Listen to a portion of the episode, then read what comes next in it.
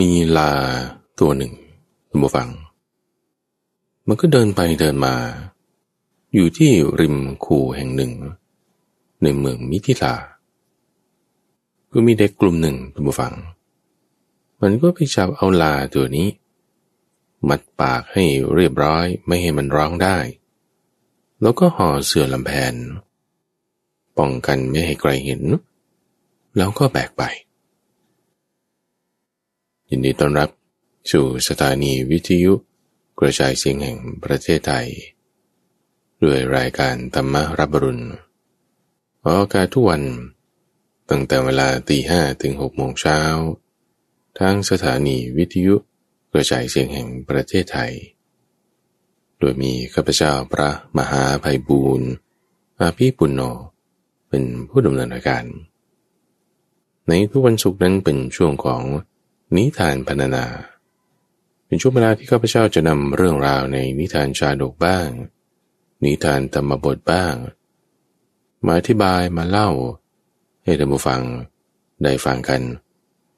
ข้าพเจ้านี่ก็จึงบอกว่านำเรื่องราวที่เกี่ยวกับปัญญา มาประกอบให้ท่านผู้ฟังฟัง ในส่วนที่เกี่ยวกับนิทานพรรณนา ก็นำชาดก ในชาติที่พระพุทธเจ้า เด่นในเรื่องของปัญญาบารมี นั่นคือมโหสถชาดก วันนี้จะมาต่อ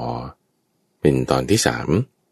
ที่ว่าวันนี้สามารถที่จะจบปัญหาอย่างน้อยก็สิบแปดข้อได้ทุกฟังจนกระทั่งเข้าถึงการถวายตัวรับใช้ในราชสำนักแล้ว ปัญหาที่จะนำมาเล่าให้ฟังในวันนี้ทั้งหมดทุกฟังเป็นปัญหาที่ถูกชงมาเรียบร้อย โดยพระเจ้าวิเทหราช จะทำการทดสอบโมโหสถบัณฑิตจริง ๆ การทดสอบเนี่ยเสร็จไปตั้งแต่แรกๆแล้วจะนำตัวเข้าวังแล้วล่ะ แต่ก็มีเสนกะบัณฑิตจะอ่านว่าเสนกะก็ได้เสนกะก็ได้ ที่ว่ามีความมิจฉาริษยา ลุงแกนี่ก็แบบไม่ค่อยยอมให้โมโหสถนี่จะได้เข้ามาราชวังง่ายๆล่ะ เพราะไม่งั้นชื่อเสียงหรือปัญญาของตนก็จะถูก ลบเลือนไป นี่นะอันนี้เป็นกติข้อสอนใจอย่างหนึ่งนะทุกฟัง ว่าในบริษัท หรือในที่ทำงานของเราเนี่ยบางทีมันก็มีคนอิจฉาริษยา เราชนะยังไงโมโหสดเราชนะยังไง เราชนะด้วยธรรมะไงทุกฝัง เราชนะด้วยปัญญา ไม่ได้เอาชนะด้วยการด่าการว่าอะไรต่างเรามาดูลีลาของด้านกัน อันนี้ก็จะเป็นปัญหาข้อที่สิบ เรียกว่าเรื่องของงูในปัญหาเก้าข้ออย่างที่ทบทวนให้ท่านฟังได้ฟังมาแล้ว ถ้าต้องการจะฟังรายละเอียด ก็สามารถกลับไปฟังย้อนหลัง ในช่วงของนิทานปรรณนา ในสัปดาห์ก่อนๆได้ ข้อที่สิบในวันนี้ในปัญหาสิบเก้าข้อ ก็คือเรื่องของงู พระราชานี่ก็ส่งงูมาสองตัวถามดูว่า งูตัวไหนเป็นงูตัวผู้ งูตัวไหนเป็นงูตัวเมียชาวบ้านนี่ก็ไม่รู้ ก็จะต้องถึงมือมโหสถละ โดยมโหสถนี่เห็นปุ๊บก็รู้ทันที อันนี้เป็นญาณของคนที่มีฤทธิ์จะว่างั้นก็ได้นะทุกฝังว่า พอได้เห็นปุ๊บเนี่ยถึงจะรู้ข้อมูลได้ว่าสิ่งนี้สิ่งนี้เป็นยังไง หรือตอนอยู่เฉยๆก็ไม่มีอะไร แต่พอถูกจี้ถามปุ๊บตอบได้เออแต่พออยู่เฉยๆปุ๊บ จะให้คิดอ่านเรื่องนั้นเรื่องนี้ขึ้นมาบางทีมันก็คิดไม่ได้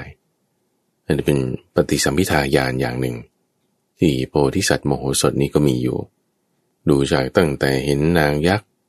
ในปัญหาเรื่องการที่แย่งเด็กชายกัน ก็ทราบว่าคนนี้เป็นยักษ์หรือเห็นเท้าสักกะก็รู้แล้วว่านี้เป็นเท้าสักกะ นี่คือมีญาณมีความฉลาดในข้อนี้ เห็นงูสองตัวก็รู้ทันที โดยรู้ได้จากดูว่าหางของมัน หางของงูตัวผู้เนี่ยจะใหญ่ หางของงูตัวเมียเนี่ยก็จะเรียว หัวด้วย หัวก็บ่งบอกได้ ว่าหัวของงูตัวผู้ก็จะใหญ่ ส่วนหัวของงูตัวเมียก็จะเรียวยาว หรือในตาก็ดูได้ ในตาของงูตัวผู้ก็จะใหญ่ ตาของงูตัวเมียก็จะเล็กลวดลายก็ต่างกันลวดลายของงูตัวผู้ก็จะติดต่อกันลวดลายของงูตัวเมียก็จะขาด ซึ่งเทคนิคนี้ทุกฝั่งมันก็เป็นเรื่องที่เกิดในสมัยนั้นนะ สัตว์เลื้อยคลานในสมัยปัจจุบันก็จะมีความแตกต่างกันอยู่ ในสมัยปัจจุบันความแตกต่าง เช่นว่าสัตว์บางประเภท เช่นแมลงมุม ตัวเมียเนี่ยจะตัวใหญ่กว่าตัวผู้มาก หรือสัตว์บางประเภทตัวผู้เนี่ยก็จะมีความสวยงามกว่าตัวเมีย แล้วก็ตัวใหญ่กว่าอย่างเช่นไก่เป็นต้น ก็จะมีความแตกต่างกันในสัตว์ประเภทต่างๆ พระราชาเนี่ยตั้งพระราชานัดโดยตั้งเป็นคำถามมาถ้าตอบไม่ได้ก็จะปรับเงิน เป็นการที่จะคุยให้ชาวบ้านนี่ต้องมาปรึกษากับมโหสถให้ได้ ถัดมาในคำถามข้อที่ 11 เรื่องของไก่ โดยพระราชาเนี่ยให้ชาวบ้านนี่ส่งโคที่เป็นมงคล โดยให้โคที่เป็นมงคลนั้นต้องมีสเปค มีลักษณะแบบนี้ โคนี้ต้องมีสีขาวทั้งตัว มีเขาที่เท้า มีโหนกที่หัว ร้องวันละสามเวลา ให้ส่งมา ถ้าไม่ส่งมานี่จะถูกปรับเงินบอสดก็จึงให้ชาวบ้านเนี่ยส่งไก่ไปเลย พระราชาถามหาไก่ขาว เพราะไก่เนี่ยชื่อว่ามีเขาที่เท้า คือมันมีเดือยของมันอยู่ที่เท้าของมัน แล้วก็มีโหนกอยู่ที่หัว เพราะมันมีหงอน ทั้งวันน่ะ มันร้องวันละยิ่งกว่าสามเวลาอีกเอกเอกเอกเนี่ยตุ้มฟังได้ยินอยู่เนี่ยตอนเช้าตอนกลางวันตอนเย็นมันร้องหมดส่งไกไปถวายปุ๊บพระราชาเนี่ยก็ยินดีล้วโอ้นี่รู้ถึงจิตใจของเรา ว่าในคำถามข้อนี้นี่หมายถึงอะไรอะไรก็จะสังเกตเห็นว่าคำถามเนี่ยมันมันจะเริ่ม ละเอียดลงละเอียดลงนะ จากในตั้งแต่ข้อแรก ถึงข้อที่หกเนี่ย เป็นคำถามออแกนิก คือเป็นปัญหาที่เกิดขึ้นจริง ๆ ในชาวบ้านนั้นจริง ๆ เขาขโมยของเขาลักของกันจริง ๆ ใช้เหมือนกับวิชาโคนันน่ะสืบสวนกันเลย หรือชล็อกโฮมใช้ทักษะของนักสืบสืบดู ก็สืบได้ทีนี้ต่อมาเนี่ยมันเป็นการทดลองประลองปัญญา ที่เขาแต่งปัญหาขึ้นมาไงในการแต่งปัญหาขึ้นมาเนี่ยแล้วก็ต้องใช้ไหวพริบในการตอบ นี่ก็ส่วนหนึ่ง ตามเนื้อผ้าที่ชงมาใช่ไหมทีนี้ถัดมาอีก ตั้งแต่เรื่องของไก่เนี่ยมันเป็นเรื่องที่ละเอียดลงไปตรงที่ว่า มันไม่ได้จะใช้เหมือนกับดูลายของงู หรือว่าเอาเอาไม้ไปลอยน้ำดู ว่าเป็นยังไง แต่นี้มันเป็นต้องรู้จิตใจของผู้ถามนั้นด้วยว่า เขาถามเรื่องเอาโคเนี่ย แต่หมายถึงไก่นี่เออตรงเนี้ยจากข้อนี้ไปเนี่ยมันจะเริ่มเป็นการทดลองปัญญาประเภทนี้ทำมาในข้อที่สิบสองบูฟัง เรื่องของแก้วมณี พระเจ้าวิเทหราชเนี่ยมีเพชรคือเขาเขาจะเรียกว่าเป็นแก้วมณีนี่แหละนะเป็นอัญมณีดวงหนึ่ง ที่ได้มาจากดาวสกัดเทวราช ให้กับเสด็จปู่ของปู่นู่นเลย คือพระเจ้ากุสาราช แล้วปรากฏว่าในแก้วมณีที่บอกว่า วิจิตรอลังการเนี่ยมันมีทางโค้งในแก้วมณีเนี่ยอยู่แปดแห่งด้วยกันก็งงกันนะแล้วปรากฏว่าเขาร้อยได้ไว้เนี่ยได้เก่ามันเกิดขาด ร้อยเชือกไว้สำหรับห้อยเป็นเครื่องประดับเนี่ยได้เก่าขาด จะทำยังไงให้ร้อยได้ใหม่เข้าไปได้ แค่เอาได้แทนเข้าไปเนี่ยมันไม่ได้เพราะมันเป็นโค้งๆไปอย่างนี้มันไม่ใช่โค้งเดี๋ยวมันโค้งต้องแปดแห่ง คือดันไปตามเนี่ยมันก็ไม่ไป เพราะว่าเชือกได้มันไม่แข็งพอจะเอาที่แข็งๆเข้าไป มันก็ไม่ได้เพราะรูมันไม่ใหญ่พอ เอ๊จะทำยังไง ก็เลยส่งไปให้โมสดอีกลองแก้ดู ซึ่งปกติเวลาที่ได้เก่าขานี้เขาก็ยังไม่ดึงได้นั้นออก แต่ก็จะต้องผูกได้ใหม่เอาไว้ แล้วพอดึงได้เก่าออก ได้ใหม่มันก็เข้าไปแทนใช่ไหมทีนี้คงจะเป็นกรณีว่ามันร่วงหล่นมาแล้วทำให้ได้มันหลุดออกจากแก้วมณีละ จะทำยังไง มโหสถก็จึงใช้เทคนิคว่า เอาขนสัตว์ที่จะทำเป็นได้เนี่ยให้มีความมั่นคงละเอาน้ำผึ้งเนี่ยมาทาที่ปลายขนสัตว์ด้านหนึ่งเอาไว้ แล้วก็เอาไว้ที่ รูของแก้มณีฝั่งนี้ แล้วก็เอารูของแก้มณีอีกฝั่งหนึ่งเนี่ยไปไว้ที่รังมด ตรงทางเข้าออกของมัน โดยที่ไม่ให้มันออกไปทางอื่นได้เลยนะ ต้องเข้าออกรูนี้อย่างเดียว เอาแก้วมณีเนี่ยเข้าไปจ่อใกล้ๆแล้วก็อุดด้วยดินโดยราบ เวลามดมันออกมา มันก็ต้องออกมาที่รูของแก้วมณีนี้ แล้วพอมันได้กลิ่นน้ำหวาน มันก็จะเอากลับเข้าไปในรังของมันใช่ไหมไอ้ตรงนี้แหละที่เขาจุ่มทาชุบขนสัตว์นั้นด้วยน้ำผึ้งพอมดออกมาตามรูแก้วมณี ดมดุมดูเป็นน้ำผึ้งก็จะเอาส่วนที่เป็นขนสัตว์เนี่ย หัวได้ตรงนี้กลับเข้าไปในรัง มันก็กัดดึงเข้าไป ลากเชือกที่เป็นขนสัตว์เนี่ยเข้าไปในรังของมัน ด้วยใบเท่านี้ทำฟัง ก็สามารถที่จะเอาได้ร้อยเข้าไปในแก้วมณีที่ข้างในเป็นโค้งแปดแห่งได้ โดยใช้มดเนี่ยเป็นตัวล่อ อันนี้เหมือนอีคิวซังแก้ปัญหาของโชกุนเลยนะ พอได้ขนสัตว์เข้าไปแล้ว ก็เอาออกมาแล้วแล้วก็เอาขนสัตว์เนี่ยเป็นตัวที่จะผูกต่อได้อื่นๆที่ต้องการจะร้อยเข้าไปในแก้วมณีดวงนี้ พระราชานี่โอ้พอใจมาก ที่สามารถแก้ปัญหาข้อนี้ได้ปัญหาในข้อที่สิบสามอันนี้กลับมาเป็นการประลองชาวปัญญากันอีกแล้ว โดยให้เอาโคตัวผู้ตัวหนึ่งมา เป็นโคมงคลของพระราชานี่แหละ เราให้มันเคี้ยวกินขนมที่ทำจากแป้ง กินมากกินมากจนกระทั่งท้องมันอืดข้างในเลยท้องนี่มันโตขึ้นมาเลย เป็นโคตัวผู้นะแล้วก็ส่งไปให้ที่ หมู่บ้านปาจีนมัชคามนี่แหละว่า เอาชาวบ้านเนี่ยพวกท่านเป็นนักปราชญ์นี่ลองทำโคตัวผู้ตัวเนี้ยท้องป่องอยู่เนี่ยคือมันตั้งท้องเนี่ย ให้มันคลอดลูกได้ไหมมันตั้งท้องมาตั้งนานแล้ว ถ้าไม่ได้นี่จะปรับเงินนะโอ้จะทำยังไงล่ะ เพราะว่านี่มันไม่ใช่โคตัวเมียนี่ มันเป็นโคตัวผู้ที่เขา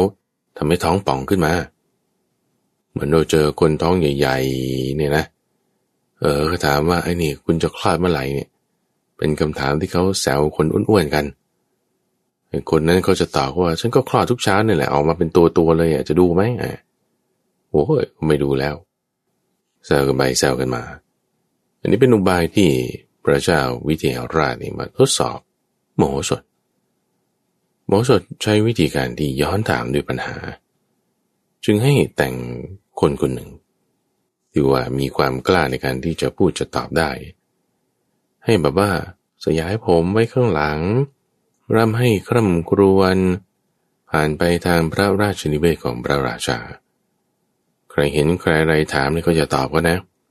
ให้ไปหาพระราชาอย่างเดียว พระราชาก็จึงเรียกมาถามเนี่ยร้องไห้เพราะอะไรไอ้แต่คนนี้ก็บอกเนี่ยพ่อของข้าพระองค์เนี่ยโอ้ไม่คลอดลูกเลย แบบว่าลูกคาคันอยู่ออกไม่ได้ เนี่ยครบวันที่เจ็ดแล้วเนี่ยโอ้จะอยู่ไหมขอให้พระองค์เป็นที่พึ่งเธอเป็นสมมุติเทพ ขอเป็นที่พึ่งด้วยพ่อไม่คลอดลูก ขอให้พระองค์เนี่ยทำอุบายหรือทำอย่างใดอย่างหนึ่งให้ พ่อของข้าพระองค์เนี่ยคลอดลูกได้ด้วยเถิด พระราชาก็ว่า มันจะเป็นไปได้ไงผู้ชายจะไปคลอดลูก จะบ้าเหรอผู้ชายคนนี้ก็ว่าเอา้าพระองค์ไม่คิดว่าผู้ชาย มันจะคลอดลูกได้เหรออ๋อแล้ววัวตัวผู้ ที่เป็นมงคลของพระองค์ส่งมาเนี่ย มันจะไปคลอดลูกได้ไง พระองค์เข้าใจผิดหรือเปล่าที่ท้องป่องเนี่ยอาจจะไม่ใช่ลูกของมันนะโอ้ยจอดเลยทำฝัง พระราชาเอาเจ้ารู้บายนี้ได้ไงเนี่ยโมโหสดสอนมา ก็ดีใจแหละที่ว่าโมโหสดนี้มีความฉลาด สามารถที่จะย้อนปัญหาด้วยปัญหาได้ ธรรมาก็ปัญหาเรื่องข้าว คือเป็นปัญหาข้อที่สิบสี่พระราชานี่ให้ชาวบ้านหุงข้าวมาให้ โดยข้าวนี่นะให้เงื่อนไขไปอย่างนี้ ว่าจะต้องไม่หุงด้วยข้าวสาร ไม่ให้หุงด้วยน้ำไม่ให้หุงด้วยหม้อข้าว ไม่ให้หุงด้วยเตาหุงข้าว ไม่ให้หุงด้วยไฟ ไม่ให้หุงด้วยฟืน ไม่ให้หญิงหรือชายยกมา แล้วก็ไม่ให้นำส่งมาโดยทาง เราต้องการกินข้าวแบบนี้ โอ้ พระเจ้าวิเทหราชนี่ขอพร เหมือนอย่างกับอสูรขอพรจากพระนารายณ์เป็นเงื่อนไขที่มันยากมาก จะหลบหลีกไปทางไหนเนี่ยจะเอาอยัางไงกันแน่ ถ้าไม่ส่งข้าวแบบนี้มาให้เนี่ยจะต้องถูกปรับหนึ่งพันกาปนะ ชาวบ้านนี่โอ้ไม่รู้เลยเนี่ยจะยังไง ไม่ใช่ข้าวสารแล้วจะเอาข้าวอะไร แล้วไม่ให้ใช้เตาแล้วจะใช้อะไรโมโหสดนี่แก้ปัญหาอย่างนี้ตรงฝัง คือใช้ไหวพริบ ใช้การเล่นคำนี่แหละ เอางั้นหุงด้วยข้าวแหลก เพราะไม่ใช่ชื่อว่าข้าวสารเกิดว่าข้าวสารมันต้องเป็นเม็ดๆใช่ไหมอันนี้ก็เอาข้าวแหลกๆมา เอาข้าวที่มันเป็นข้าวหักๆแล้ว เราก็ให้หุงด้วยน้ำค้าง เพราะมันไม่ใช่น้ำปกติถึงน้ำค้างเนี่ยชื่อศัพท์ภาษาบาลีมันไม่ใช่น้ำธรรมดาท่านฟัง มันไม่เหมือนภาษาไทยที่เติมคำว่าค้างลงไปไง มันก็อาจจะมีคำว่าน้ำอยู่ เอาอย่างภาษาอังกฤษอย่างนี้ก็ได้ยกตัวอย่าง เช่น water ใช่ไหมคือน้ำกับ juice เนี่ยคือน้ำผลไม้ คุณเอา juice orange juice คือน้ำส้ม มาหุงข้าวก็ได้ชื่อว่าไม่ได้ใช้ water คือน้ำแล้วไง ในที่นี้หมอสดก็ใช้น้ำค้าง ภาษาอังกฤษเขาเรียกว่า dew ซึ่งมันก็ไม่ใช่ water ไง ก็ไม่ผิดเงื่อนไขใช่ไหมละ่ะ ก็ชื่อว่าไม่ใช่น้ำปกติ ให้หุงด้วยภาชนะดินไหม ที่ไม่ใช่ชื่อว่าหม้อข้าว คือหม้อใช่ไหมมันจะเป็นหม้อข้าว หม้อแกง หม้ออะไรที่เขาทำเป็นรูปแบบต่างๆ ก็รูปแบบอื่นนั่นแหละมาหุงที่เขาไม่ได้เรียกว่าหม้อข้าว ให้ตอกตอไม้ตั้ง ภาชนะหุง อันนี้ก็ชื่อว่าไม่ได้หุงด้วยเตาละ เอาตอไม้มาตั้ง แล้วก็แยกเป็นร่องเอาไว้ ไฟจุดลงไปตรงกลางนี้ ก็หุงขึ้นมา แล้วเวลาจุดไฟเนี่ยก็ให้ใช้ไม้มาสีกัน อันนี้ก็ไม่ได้ชื่อว่าใช้ไฟที่เขาติดเอาไว้แล้วแล้วมาต่อ ขึ้นมาจุดปกติ ก็ชื่อว่าไม่ได้ใช้ไฟปกติ แต่ใช้ไฟที่เอาไม้มาสีกัน เวลาหุงเนี่ย หุงด้วยใบไม้ ใช้ใบไม้มาทำเป็นเชื้อ ก็ไม่ชื่อว่าใช้ฟืน พระราชาเรียกข้าวที่มีองค์ประกอบแปดอย่างเนี้ยว่าข้าวเปรี้ยว ให้เอาข้าวเปรี้ยวเนี่ยมาให้เรากิน โดยมีคุณสมบัติแปดอย่างนี้ แล้วเวลาเอามาเนี่ยอย่าเอาผู้ชายหรือผู้หญิงมานะ เขาก็เลยให้กระเทยยกไป แล้วภาชนะที่ใส่ไปเนี่ยเขาก็เอาภาชนะใหม่ ผูกด้วยได้ประทับตราไว้ แล้วเวลาเดินทางไปนี่ก็ไม่ให้ไปทางตรงไปทางใหญ่นะ ให้เดินไปทางอ้อมไปทางเล็กทางน้อยทางที่ไม่ใช่ทางเต็มๆอะ ตรงๆก็นี้ก็ชื่อว่ามาโดยไม่ใช่ทางไงพระราชาเห็นชาวบ้านยกข้าวอธิบายลักษณะนี้มาปุ๊บรู้ว่าโมโหสดนี่เป็นคนนอกบาย ก็พอใจอย่างมากหรือแต่ละข้อละข้อเนี่ยทุกฝังที่ได้อธิบายเพิ่มเติมมานี้ ก็พยายามที่จะให้โมโหสดเข้าสู่พระราชวังทุกครั้งทุกครั้งเลยนะ แต่เสน่ห์กับบัณฑิตเนี่ยก็ขวางไว้ตลอดขวางไว้ตลอด ขวางว่าก็ไม่เท่าไหร่นะเดี๋ยวรอดูก่อนนี่ ก็เอาบายข้ออื่นต่อไปอีก ก็ช่วยกันคิดนั่นแหละ ทั้งเสน่ห์กับทั้งพระราชา ในคำถามข้อที่สิบห้าคือเรื่องของชิงช้า ห้อยด้วยเชือกสาย บอกชาวบ้านว่า ฉันเนี่ยต้องการเล่นชิงช้า ที่ห้อยด้วยเชือกทรายก็เอาทรายนะทุกฝัง มาทำเป็นเชือก โดยอ้างว่าเชือกทรายเก่าในราชตระกูลเนี่ยมันเสียแล้ว ให้ฟันเชือกทรายขึ้นมาใหม่เส้นหนึ่ง ถ้าไม่ได้เนี่ยจะถูกปรับเงินนะว่าใครจะเอาทรายมาทำเป็นเชือกได้ทรายมันไม่ได้เป็นก้อน เป็นแท่งเป็นอะไร ชาวบ้านก็ไปหาหมอสดเพื่อที่จะให้แก้ปัญหานี้ ก็เลยใช้วิธีแก้เดียวกันกับเรื่องของโคตัวผู้และโดยทำที่เป็นบอกว่า เออต้องการจะทราบขนาดของเชือกเส้นเก่าซะหน่อยจะได้ทำให้มันถูกต้องตามรูตามช่องที่มันจะต้องเอาไปใช้ ให้คนไปสอบถามว่า เชือกเก่านี่มีตัวอย่างไหมที่ขายไปเนี่ย ขอสักคืบหนึ่งก็แล้วกัน หรือคืออย่างน้อยก็สี่นิ้ว ก็คือครึ่งคืบ มาเป็นตัวอย่างว่าจะได้ฟันเชือกทำเชือกออกมาขนาดเท่านี้เท่านี้ ในพระราชสำนักเนี่ยทุกฝัง ไม่เคยมีล้อเชือกสายตัวขึ้นมาเฉยพระราชานี่นะเพื่อที่จะทดสอบมโหสถก็เชือกไม่มีเอาเชือกไม่มีแล้วจะให้ชาวบ้านทำตัวอย่างไม่ได้ไง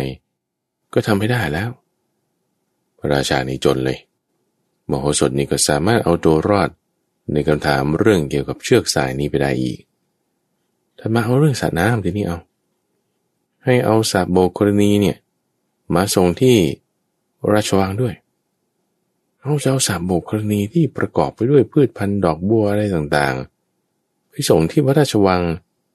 มันจะไปส่งได้ไง มันไม่ใช่ของที่ส่งเป็นแบบนั้นเป็นอสังหาริมทรัพย์ ไม่รู้ล่ะถ้าไม่เอามาส่งนี่ต้องถูกปรับเงิน ชาวบ้านนี่ก็ไปพึ่งมโหส ดก็ใช้อุบายในการที่ย้อนคำถามด้วยคำถามดูฟัง โดยให้ชาวบ้านเนี่ยกลุ่มหนึ่งมาสองสามคน อาบน้ำเล่นน้ำจนตาแดง แล้วก็ทำผมทำผ้าอะไรให้เปียกเปื้อนโคลนต่างๆ แล้วก็ถือเชือกถือท่อนไม้ก้อนดินอะไรต่างๆไป สู่พระราชวัง ไปถึงประตูพระราชวังแล้ว ให้ไปเข้าเฝ้าพระราชา เดิมบอกวันเนี่ยชาวบ้านปาจีนยบ้านมัชกรรมได้ส่งสัตว์โบกรณีมาถวายแล้ว แต่ว่าสัตว์โบกรณีเนี่ยพอมันเห็นกำแพงนครหูล้อมรอบหอรบอะไรต่างๆ มันก็กลัว มันจึงตัดเชือกหนีเข้าป่าไปแล้ว เพราะมันเคยอยู่แต่ป่า นี่เชือกดูสิเนี่ย ตัวพวกข้าพระองค์เนี่ยเปียกไปหมดละ ตาแดงด้วยจับมันมา ขณะว่า โบยด้วยหวายตีด้วยก้อนดินท่อนไม้ มันก็ไม่กลับ หนีไปแล้วฉะนั้นขอให้พระองค์เนี่ยเอาสะโบกกรณีตัวเดิม มาเดี๋ยวจะมาล่อมันมา ให้มันเข้าสู่พระราชวังให้ได้ ซึ่งลักษณะคำพูดแบบนี้ทุกฝังคือเขาใช้กับช้าง อย่างช้างที่จับมาจากป่านี่นะเขาจะมีเทคนิคว่าให้เอาช้างที่เชื่องแล้วพานำช้างตัวที่เพิ่งจับมาเนี่ยเข้าสู่พระราชวัง เพื่อไม่ให้มันตื่นกลัว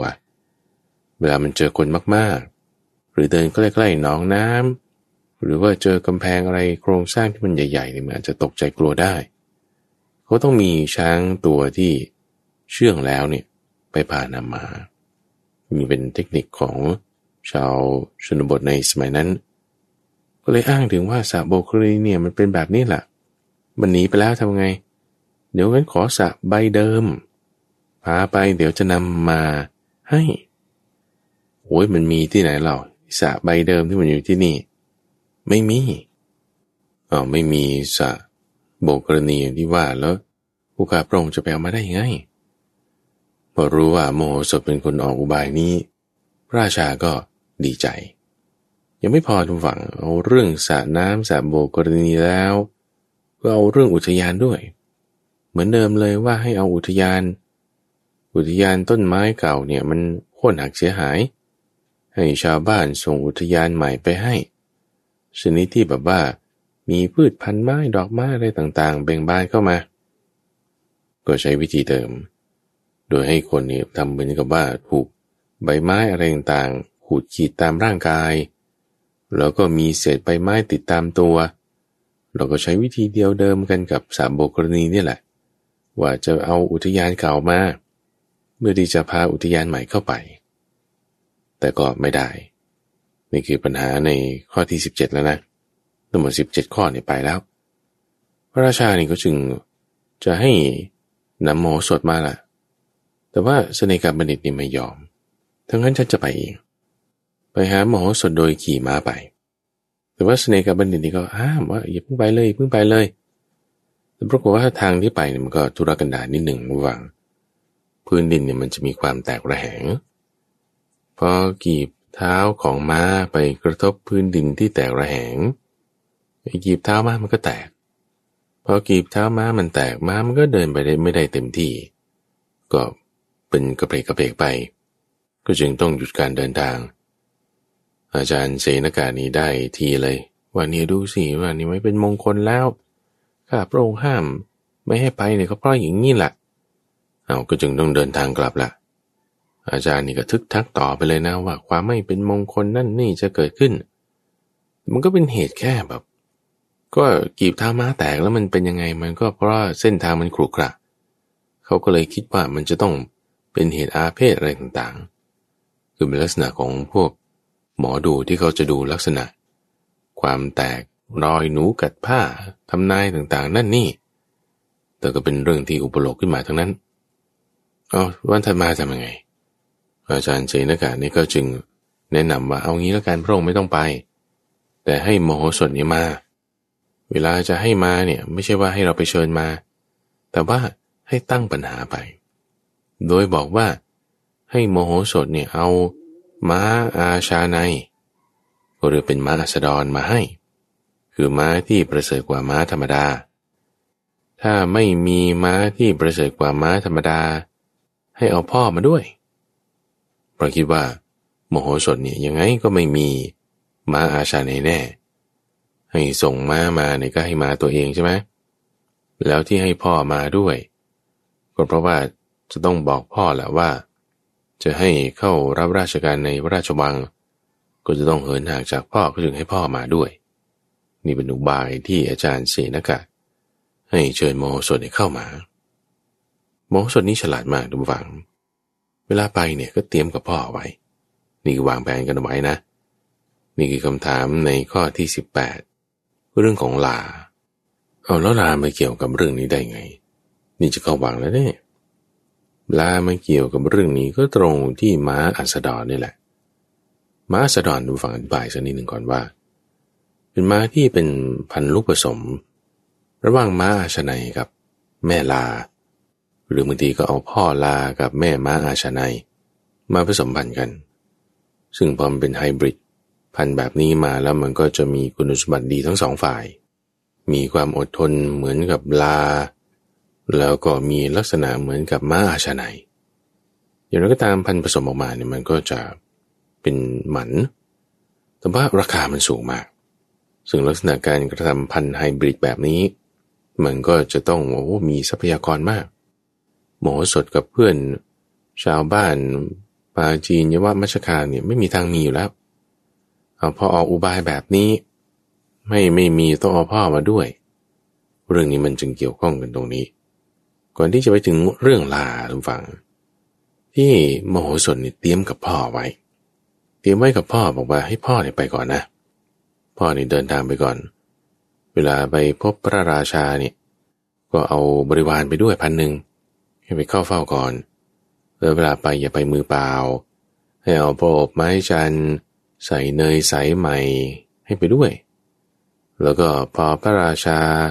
มีปฏิสันฐานแล้วเชิญนั่ง ท่านบิดาก็นั่ง นั่งเสร็จแล้วพอข้าพเจ้าไปถึง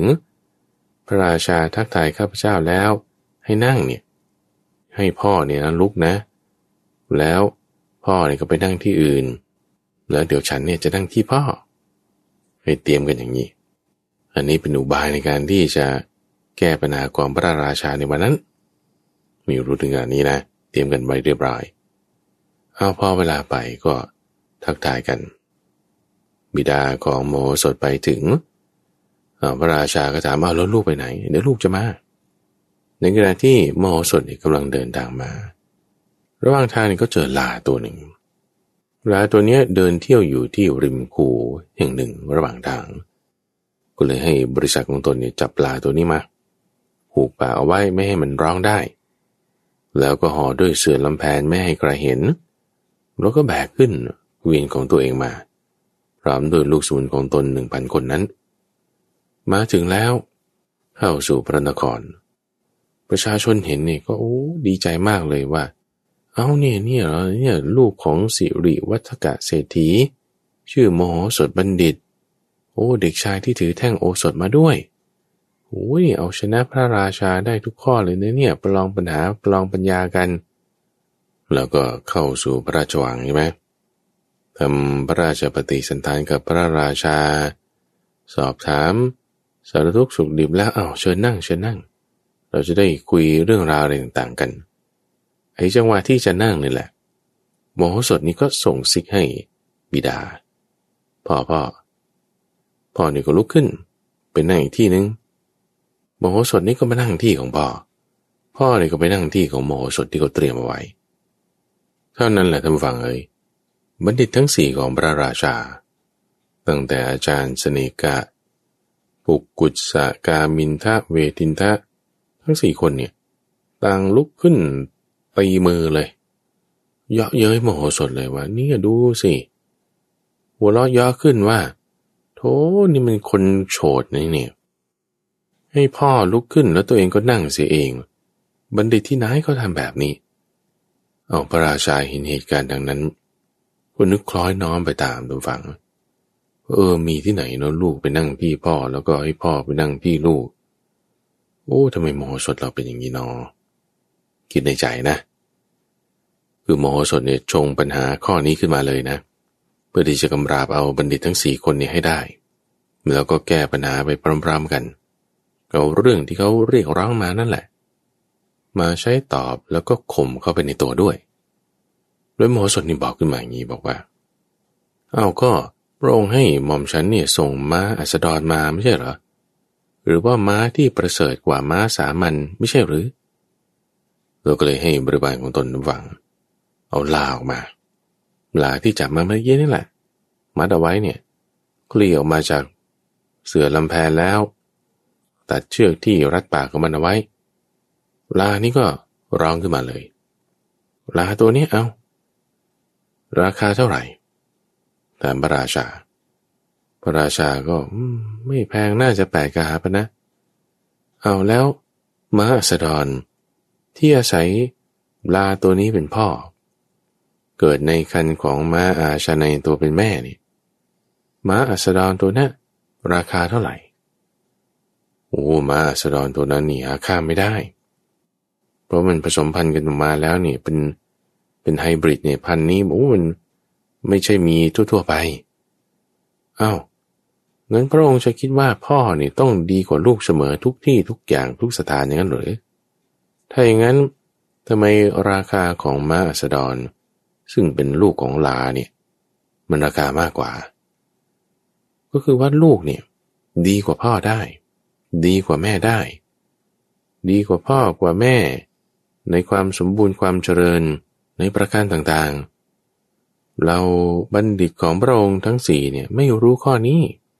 จึงได้ตบมือหัวเราะเฮฮา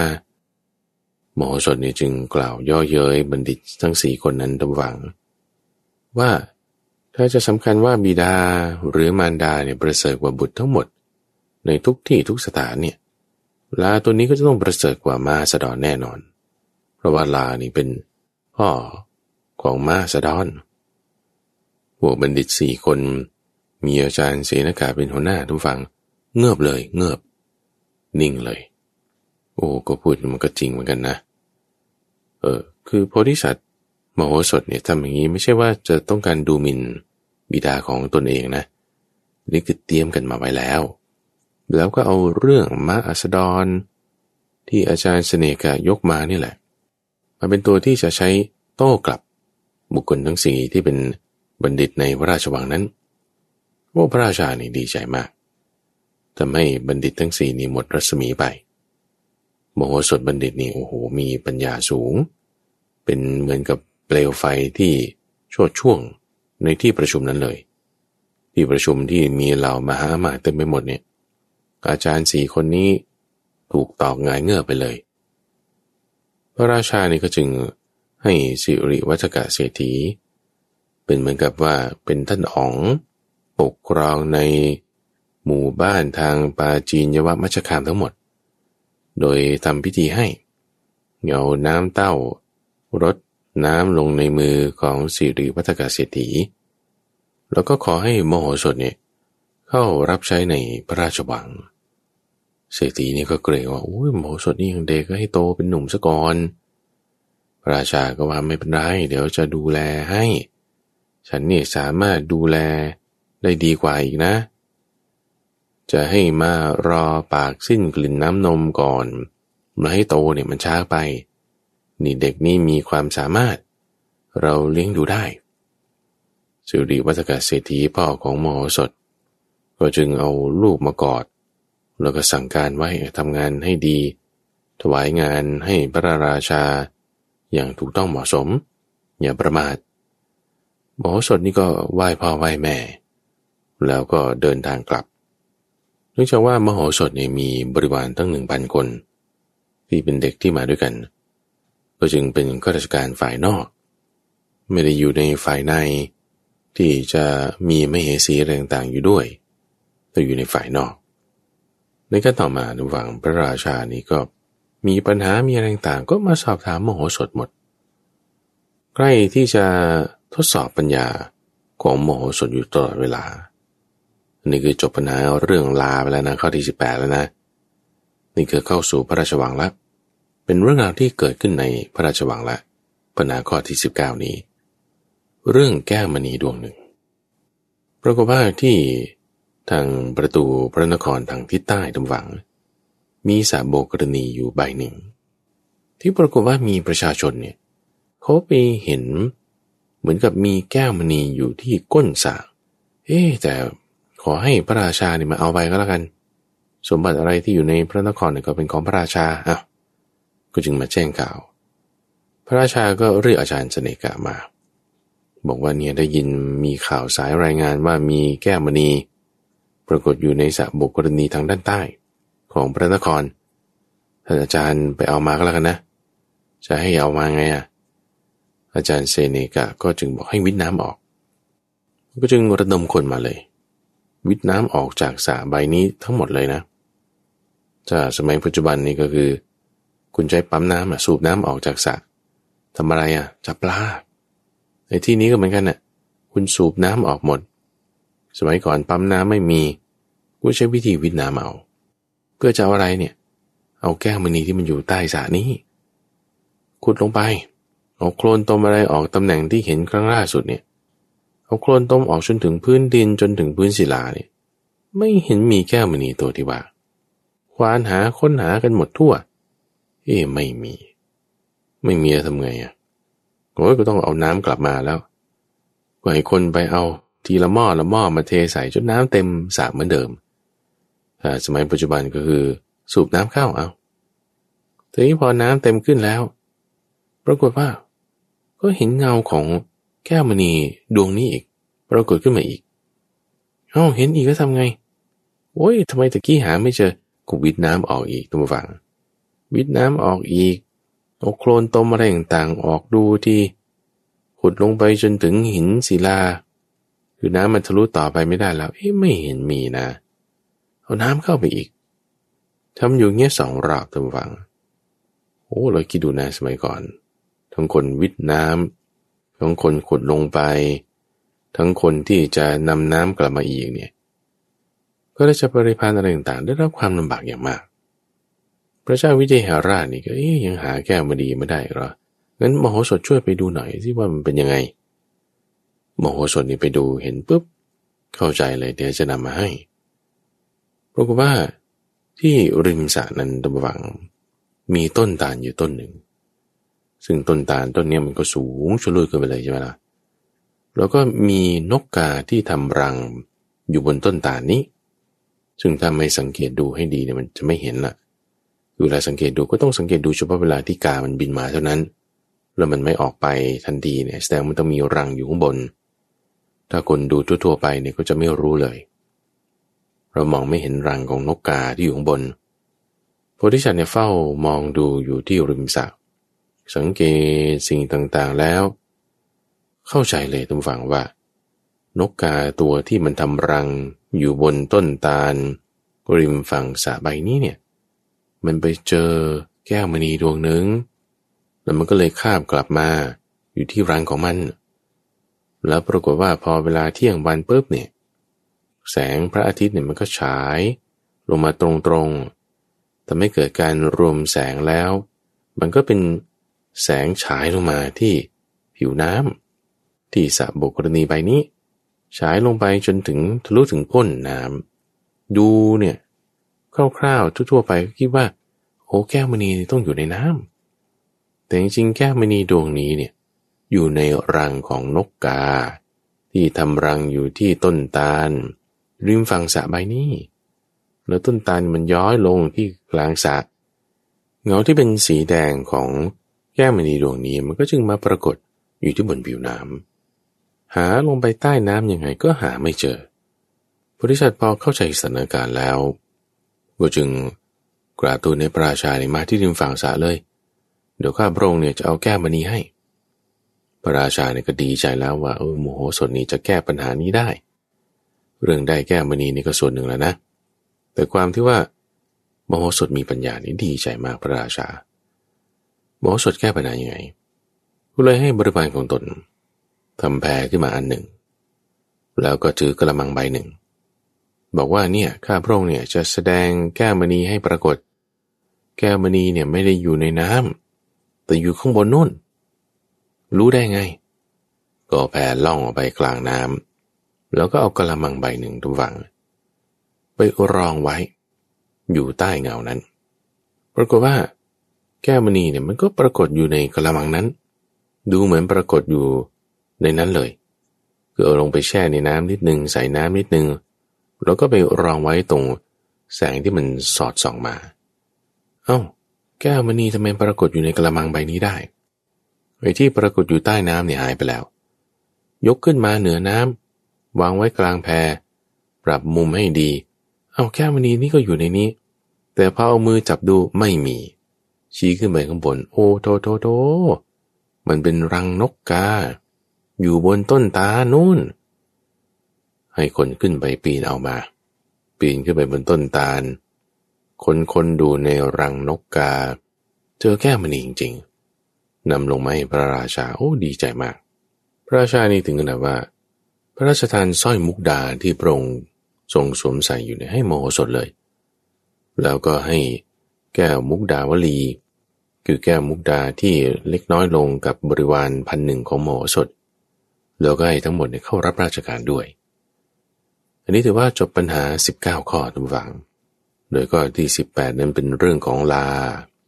ข้อที่ 19 นั้นเป็นเรื่องของแก้วมณี อยู่ในรังของนกกา อันนี้ถือว่าเป็นแบบออฟฟิเชียลละ ในการที่มโหสถนี้ได้เข้ารับราชการ พร้อมทั้งบริบาลบันหนึ่ง ในพระราชวังของพระเจ้า วิเทหราชในกรุงมิถิลาจากนี้ไปยังเป็นปัญหาอีกสองข้อดูฟัง คิดว่าจะให้จบในตอนนี้ได้ คือเรื่องของกิ้งกา แล้วก็เรื่องของสิริกับกาลกันนีดูเรื่องของกิ้งกานี้ก็เป็นเหตุการณ์ที่ พระเจ้าวิเทหราชเนี่ยก็เสด็จไปพระราชอุทยาน ไปไหนก็เอาบัณฑิตทั้งห้าเนี่ยไปด้วย ก็เอาโมสดไปด้วย เอาเสนากาไปด้วย เวลาจะเสด็จไปก็ต้องประกอบด้วยเสนาต่างๆ ปรากฏในครั้งนั้นเนี่ยก็เห็นกิ้งก่าตัวหนึ่ง มันเกาะอยู่บนปลายเสาค่ายพอมันเห็นพระราชาแล้วมันก็วิ่งลงมา หมอบอยู่ที่พื้นดิน พระราชาเห็นอาการของกิ้งก่าตัวนี้ ก็ถามมโหสถว่าทำไมมันเป็นอย่างนี้มโหสถก็บอกว่าเนี่ยกิ้งก่าตัวนี้ถวายตัวให้ เป็นการนอบน้อมพระราชา พระราชาก็จะพระราชทานโภคสมบัติกับมัน โดยจะให้เป็นเงินเป็นทองต่างๆมโหสถก็กราบทูลว่ากิ้งก่าเนี่ยมันไม่ต้องการทรัพย์หรอก มันต้องการเพียงของกินก็พอเอาเราจะให้อะไรมันกินดีแค่มันกินเนื้อ แล้วกินเนื้อเท่าไหร่ถึงจะดี กากระนิกเดียวคำว่ากากระนิกเนี่ยหมายถึง กาเนี่ยมันจิกข้าวได้ ครั้งหนึ่งกี่เมล็ดใช่ไหมก็ไอ้ข้าวเมล็ด กี่เมล็ดด้านนั้นแหละมันเป็นเงินเท่าไหร่นะก็คือเงินกากระนิก ซึ่งถ้าจะเปรียบเทียบในปัจจุบันก็คือสลึงเดียว ราชาบอกสลึงเดียวมันน้อยเกินไป ให้สิบบาทก็แล้วกัน ก็จึงให้เอาเงิน ในสมัยนั้นเขาก็เรียกเป็นเงินกึ่งมาศก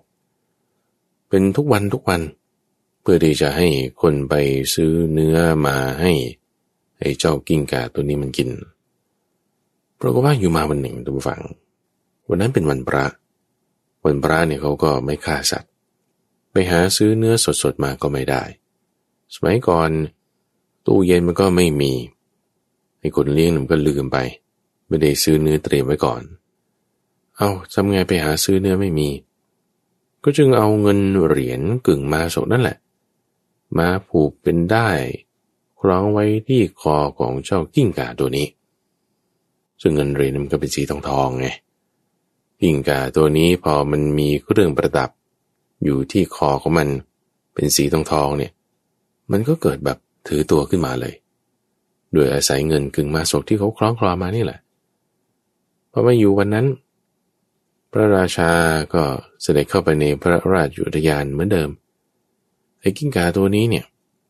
มันไม่ได้ลงมาทำความเคารพพระราชานะ มันก็ยืนอยู่ที่เดิมจะเงื้อคออยู่เหมือนเดิม เพราะมันคิดว่ามันมีทรัพย์แล้วกึ่งมาโศกเนี่ยมีทรัพย์มากกว่าพระราชาแน่นอน พระราชาเนี่ยจะเป็นใครมาจากไหนจะมามีทรัพย์เหมือนเรา ฉันมีทรัพย์แล้ว พระราชาก็สังเกตเห็นว่าทำไมวันนี้มันไม่ลงมาทำความเคารพ โมโหสถก็บอกว่า วันนี้เป็นวันพระ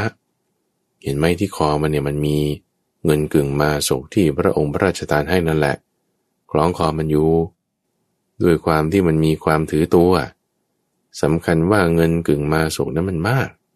จึงไม่ลงจากปลายเสาข่าย ร่อนหัวสายไปมาอยู่นั่นเองพอถามโมโหสดแล้วโมโหสดเล่าความข้อนี้ต่างๆให้ฟังนี่ก็ตื่นพระราชานะว่า ก็เนี่ยด้วยความที่มันเป็นสัตว์เดรัจฉานพระองค์อย่าไปกริ้วอย่าไปโกรธมันเลย มันก็เป็นเวนยสัตว์ธรรมดานี่แหละ ถ้าโกรธมันแล้วมันไม่รู้ความรู้อะไร ให้อภัยโทษมันซะพระราชานี่คงพอพระทัยมากทุกฝัง ที่ว่ารู้อัธยาศัยของสัตว์ต่างๆ ด้วย รู้อัธยาศัยของพระราชาด้วย พระราชานี่จึงพระราชทานบ้านสวยสี่ตำบล ให้กับโมโหสถบัณฑิตคำว่าบ้านสวยนี่ก็หมายความว่าสามารถที่จะเก็บภาษีจากหมู่บ้านต่างๆสี่แห่ง ที่จะต้องนำภาษีส่งให้คลังหลวง ก็มาแบ่งให้โมโหสถด้วย เพิ่มเบี้ยวัดเข้าไปให้กับโมโหสถ นี่คือปัญหาเรื่องกิ้งกาแต่ไม่ต้องฟังเป็นปัญหาเรื่องของสิริกับกาลกินี โดยปัญหาเรื่องนี้เป็นเหตุที่ทำให้พระเจ้าวิเทหราชนี้ได้พระเมเหสีด้วย คือพระนางอุทุมพรเทวีเพราะว่าในการนั้นตำวังมีมานพอยู่คนหนึ่ง ชื่อว่าปิงกุตระก็คงจะมีลักษณะตัวเหลืองอาจจะด้วยเรื่องโรคที่เกี่ยวกับตับก็เป็นได้ คือมีลักษณะที่เป็นกาลกินีว่าอย่างนี้นะว่ามีตัวเหลืองๆออกแดงๆ เป็นยังไงไงไม่รู้ก็จึงตั้งชื่อให้ว่าแบบนี้ ในปิงพุตระเนี่ยเป็นชาวมิถิลา ไปเรียนความรู้อยู่ที่เมืองตะกศิลา เรียนนี่เรียนได้เร็ว แล้วก็เรียนได้มาก ได้ทำการอุปการะอาจารย์อะไรต่างๆ ก็ตอนจะลากลับ ก็จะมีธรรมเนียมว่า อาจารย์เนี่ยเห็น ลูกศิษย์คนไหนที่ดีๆ เป็นผู้ใหญ่มีความดี ก็จะมอบทิดาของตนเองให้แต่งงานเดินทางไปด้วย อาจารย์ที่เมืองตะกศิลาเนี่ยมีทิดาอยู่คนหนึ่ง ที่นางเนี่ยงามงามงามงามมาก ๆเลย งามดังเทพอับสรก็เรียกเป็นสิริของครอบครัวเลยทีเดียว อาจารย์เนี่ยก็จะมอบลูกสาวของตนให้กับนายปิงคุตระคนนี้ แต่ว่านายปิงคุตระคนนี้เนี่ยเป็นคนที่ไม่มีบุญ เป็นคนกลกินี นางกุมารีนี้เป็นคนมีบุญมาก มันก็จึงไม่สมกันไม่ได้กัน แต่ด้วยความที่ว่าก็ไม่อยากขัดอาจารย์นะก็จึงรับรับมาไว้ วันที่จอกเดินทางเนี่ยก็ให้ไปอยู่ห้องเดียวกันสองคน แต่ด้วยความที่ว่านายคนนี้ก็ไม่ปรารถนา ลูกสาวของอาจารย์ คือเหมันก็ว่าจัดงานแต่งงานกันให้ แล้วก็ให้อยู่ร่วมกันก่อนหนึ่งสัปดาห์ ก่อนที่จะเดินทางกลับ ในหนึ่งสัปดาห์ที่อยู่ร่วมกันนี่เขาให้นอนบนเตียงใช่ไหมพอนางขึ้นมานั่งมานอนบนเตียงนายปิงกุตรานี่ก็ไปลงนอนที่พื้น พอนางด้วยความที่เป็นภรรยา จะต้องการมานอนกับสามีที่พื้นนายเวงกุตรานี่ก็ขึ้นมานอนบนเตียง พอนางขึ้นมานอนใกล้ๆบนเตียงนายปิงกุตรานี่ก็ไปนอนที่พื้นอีก เป็นอย่างเงี้ยทำฝัง ตลอดเจ็ดวันเลย เพราะว่าความที่ไม่อยากขัดอาจารย์ เราก็ไม่อยากได้นางนี้เป็นภรรยาว่าทำไมเป็นอย่างนั้น ก็บอกว่าการละกินีเนี่ย มันไม่อยู่ร่วมกันกับสิริสิริเนี่ยหมายถึงสิ่งที่ดีสิ่งที่งามใช่ไหมท่านเปรียบไว้เหมือนกับ ผืนฝั่งมหาสมุทรสองข้างเนี่ยมันไม่จรดกัน เหมือนฟ้ากับน้ำมันไม่จรดกัน เช่นเดียวกันว่า สิริกับกาลกินีเนี่ยมันไม่โดนกันเขาว่าอย่างนี้นายปิงกุตรานี่ก็จึงไม่อยากได้ลูกสาวของอาจารย์ทิสาปาโมในจังหวะที่พออยู่ร่วมกันเจ็ดวัน กราบลาอาจารย์แล้ว นางกุมาริกานี่ก็ไหว้พ่อ ไหว้แม่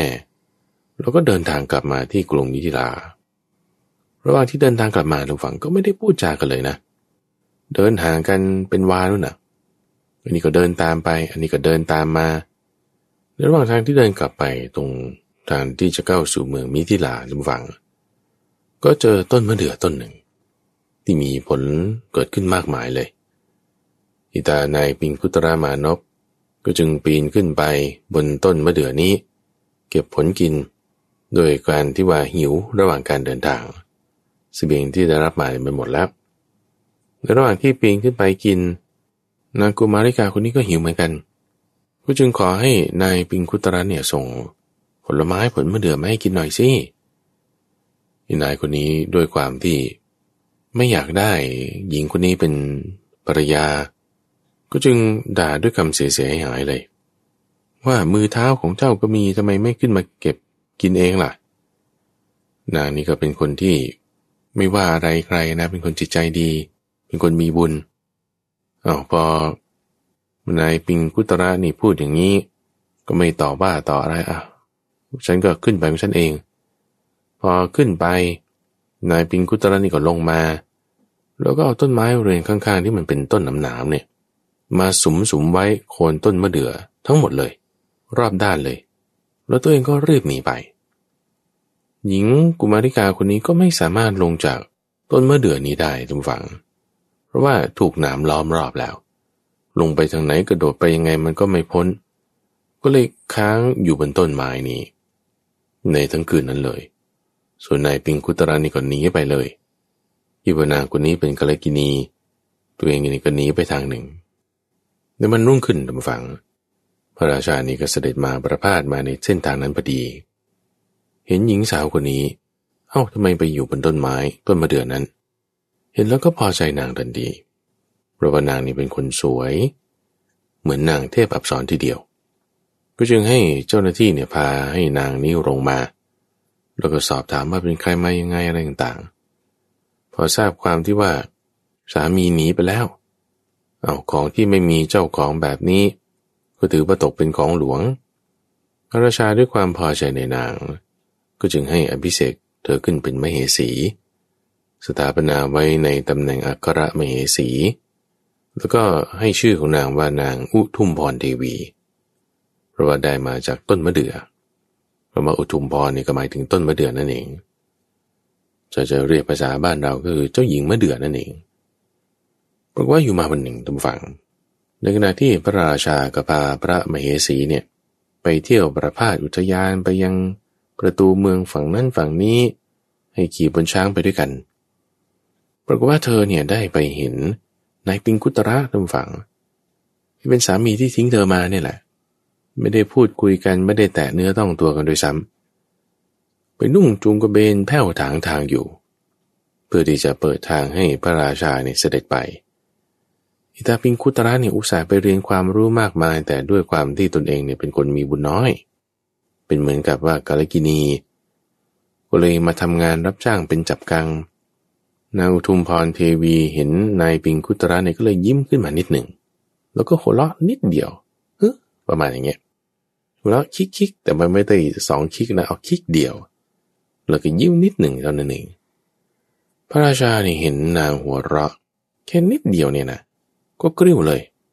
เอานี่ เธอทำไมหัวเราะขึ้นในระหว่างนี้เห็นอะไรหรือนางด้วยความที่ว่าเป็นคนรักษาศีลใช่ไหมก็เลยเล่าให้ฟังแล้วว่า เนี่ยคนถางทางคนเนี้ยเป็นสามีเก่า ให้ข้าพระองค์เนี่ยขึ้นต้นมะเดื่อไว้แล้วก็เอาหนามมากวาเอาไว้แล้วตอนนี้ตัวเองก็มาทำงานแผ่วทางทาง เนี่ยคนที่มันไม่มีบุญ มันจะได้ของดีๆเนี่ยมันก็ไม่ได้ว่างี้ พระราชาเนี่ยไม่เชื่อทุกฝังฮิวนางคนนี้เนี่ยเอาวายเฉยๆ น่าจะมีจิตปฏิพัติในชายคนนั้นหรือมั้งแต่มาอยู่กับพระราชาแล้วยังจะมีจิตปฏิพัติในชายอื่นอีก ด้วยความไม่พอใจก็จะประหารนางละจะฆ่านางเลยชักดาบออกมาแล้ว นางนี้ก็ด้วยความกลัวพระราชาญาเพราะฉะนั้นถ้าพระองค์ไม่เชื่อเนี่ย สอบถามพวกบัณฑิตก่อนก็ได้ สอบถามบัณฑิตก็ถามอาจารย์เสนกาละอาจารย์เสนกาก็ไม่เชื่อนางเหมือนกัน ว่ามันจะมีที่ไหน ผู้ชายคนหนึ่งเห็นผู้หญิง คนหนึ่งสวยขนาดนี้แล้วจะไม่เอาเป็นภรรยา มันไม่ใช่ละมั้งนางอุทุมพรก็จึงขอให้ถามโมโหสดูอีกทีนึง พระราชาก็จึงถามโมโหสถว่า มันจะเป็นไปได้เหรอ สตรีรูปงาม สมบูรณ์ด้วยทั้งหิวพันมารยาทการพูดจา ผู้ชายที่จะไม่ปรารถนาผู้หญิงป่านนี้มันจะมีหรือ โมโหสถบอกดังนี้ทุกฝั่งว่า คนที่ไม่มีบุญเนี่ยนะ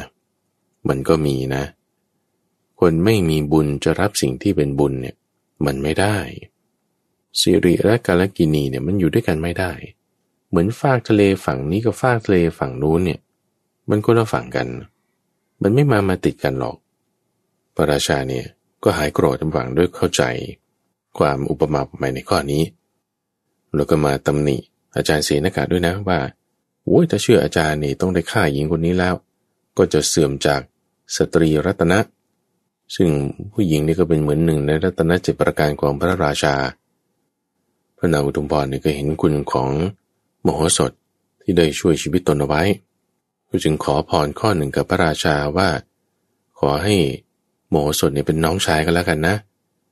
แล้วถ้ามีอะไรดีๆ อร่อยๆก็อยากจะส่งไปให้น้องเนี่ยรับประทานด้วย ขอให้พระราชาเนี่ยพระราชทานพรนี้ พระราชาก็ให้พรนี้ทุกฝังตรงนี้เป็นเรื่องที่สำคัญนะว่า โมโหสถ ตอนนี้ก็มาคุ้นเคยกับพระนางอุทุมพรเทวีแล้ว เป็นพวกเดียวกัน สามารถที่จะเข้าไปฝ่ายในได้ หรือมีข้อมูลจากฝ่ายใน พระนางอุทุมพรเทวีนี้ก็สามารถที่จะส่งไปให้โมโหสถได้เงื่อนไขตรงนี้เป็นเงื่อนไขที่สำคัญ ในการที่จะแก้ปัญหาข้อต่อต่อไปของโมโหสถบัณฑิตเดี๋ยววันนี้เป็นตอนที่ 3 ในซีรีส์ของโมโหสถตัมฟัง เราก็จบปัญหา 19 ข้อ แล้วก็ยังมีปัญหาเรื่องกิ้งกาไอ้สำนวนที่ว่ากิ้งกาได้ทองก็มาจากตรงนี้แหละ เรื่องของมโหสถบัณฑิต แล้วก็ปัญหาเรื่องของสีริกับการกินี ในช่วงของนิทานพัฒนานั้นจะมาพบกับท่านผู้ฟัง เป็นประจำในทุกวันศุกร์ตั้งแต่เวลาตีห้ถึงหกโมงเช้าทางสถานีวิทยุกระจายเสียงแห่งประเทศไทยท่านฟังสามารถที่จะติดตามรับฟังได้ในระบบพอดแคสต์หรือว่าที่เว็บไซต์ d o n h a i s o fm ข้าพเจ้าพระมหาภัยบูรณ์ อภิปุโน พบกันใหม่ในวันพรุ่งนี้เรือนบาน